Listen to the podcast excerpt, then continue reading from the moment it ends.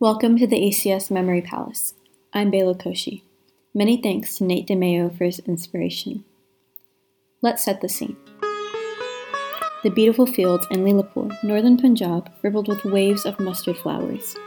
It was the spring of 1947, and despite its beauty, colonial India was a powder keg of emotions. Rumors of a partition of India shadowed each conversation in the small town.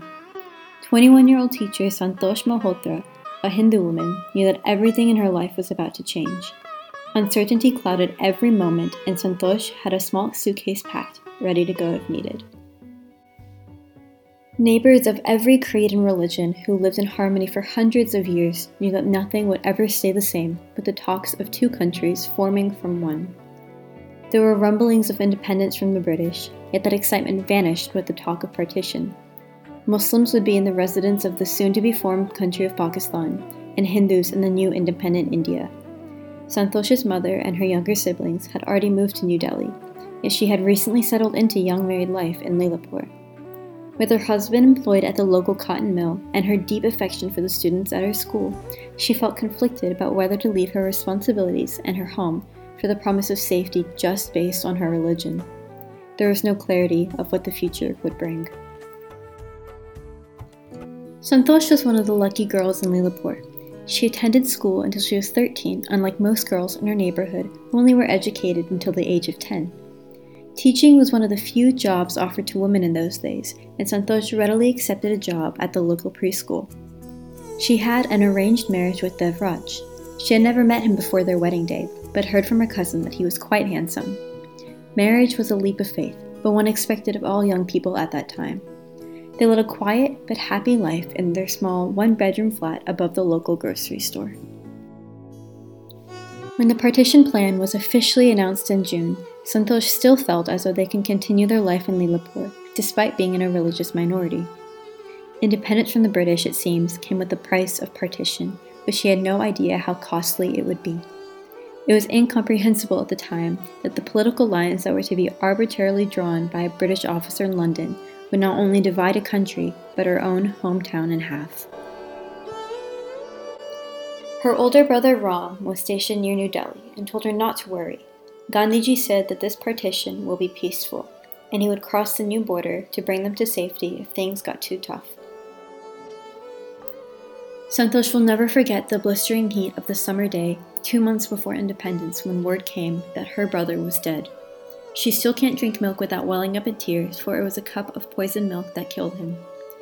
Hindu and Muslim extremists were bent on destroying each other and the sanctity of peace. Anyone like her brother who didn't pick a side was immediately a casualty. The remaining days leading up to partition were filled with sorrow and conflict. The memories left an indelible mark on her. Her father showed up to the funeral in his army greens, and her mother's eyes filled with tears in a plain white sari the Hindu color of mourning. The lighting of the funeral pyre and the smell of sandalwood burning continued for days as a reminder that her brother was dead. And just when the situation could not get any more complicated, the British confirmed that Lyallpur would be a part of the new nation of Pakistan. The happiness of freedom from the British was fleeting, and suddenly the weight of the future fell heavy on Santosh's shoulders. Nothing would ever be the same. Memories of her childhood flooded her brain. Just the thought of leaving Lyallpur was unfathomable. She remembered playing outside in the streets with her Muslim neighbors, sharing iftar meals with her mom's best friends during Ramadan, her Muslim students wishing her a happy Diwali, together lighting sparklers to celebrate, playing with colors, Muslim, Hindu, Sikh, and Christians alike, together during Holi. Why should they be separated when Lyallpur residents lived in harmony? Each day brought more and more devastating news. The Muslim woman down the road was dragged through the streets by Hindu zealots without her hijab. Vegetarian Hindu boys at her school were cornered by bullies, forcing them to eat meat. Conflict was surrounding them. Their Muslim neighbors offered to hide them in their attic away from danger, but together with Devraj, on August 15, 1947, Independence Day, they made the tough decision to leave Lyallpur, feeling that they had no other choice. Santosh's cousin was an officer in the army, and he said that he could get them a spot on a military truck that was crossing the new border. Their journey across the new border was dangerous.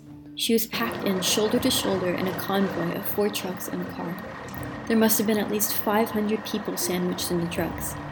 Her suitcase rested on her husband's head and carried a few small possessions one simple sari, one suit for her husband, some jewelry, and a photo of her late brother. Before she left, she tucked away some silver cutlery in the rafters of her flat, hoping that she would return someday. The children on the truck were thirsty, and it was raining. The irony struck her. Just before they reached the new border, one of the trucks broke down. It was the most terrifying hour of her life. There were lines of trucks streaming into Pakistan from India filled with Muslim refugees. There were angry mobs everywhere, and violence permeated in the thick August air. She would never forget those trucks filled with bodies, victims of senseless violence. Hopefulness over the birth of two new nations was replaced by grief. Finally, she saw the glimmering golden Sikh temple at Amritsar. The feeling of relief and comfort was revitalizing. They had crossed the border safely. With the clothes on their back and a small suitcase, they started a new life. Yet the tragedy of partition is never too far from Santosh's memory. They lived in refugee tents for 18 months until the Indian government gave them land as compensation for migration in New Delhi. Devraj and Santosh had a baby boy a few years later, and she always longed for him to meet the relatives that she left behind in Lyallpur. Partition was the largest migration of humanity in modern history, with up to 14 million people crossing the new border 2 million people died during the violence of this exchange of people. Lyallpur has now been renamed Faisalabad in Pakistan, but no matter the name, it will always have a special place in Santosh's heart. Her son became a successful doctor in Boston. He got an invitation to speak at a conference in Lahore, Pakistan. He was able to visit Faisalabad. It was the first time in over 70 years that a family member returned to their ancestral home. Her son was able to visit their small flat and the new owners let him peek inside. He asked if he could look for the silver that his mother had left. It was still there, hidden in the rafters, together with the countless precious memories that Santosh left behind.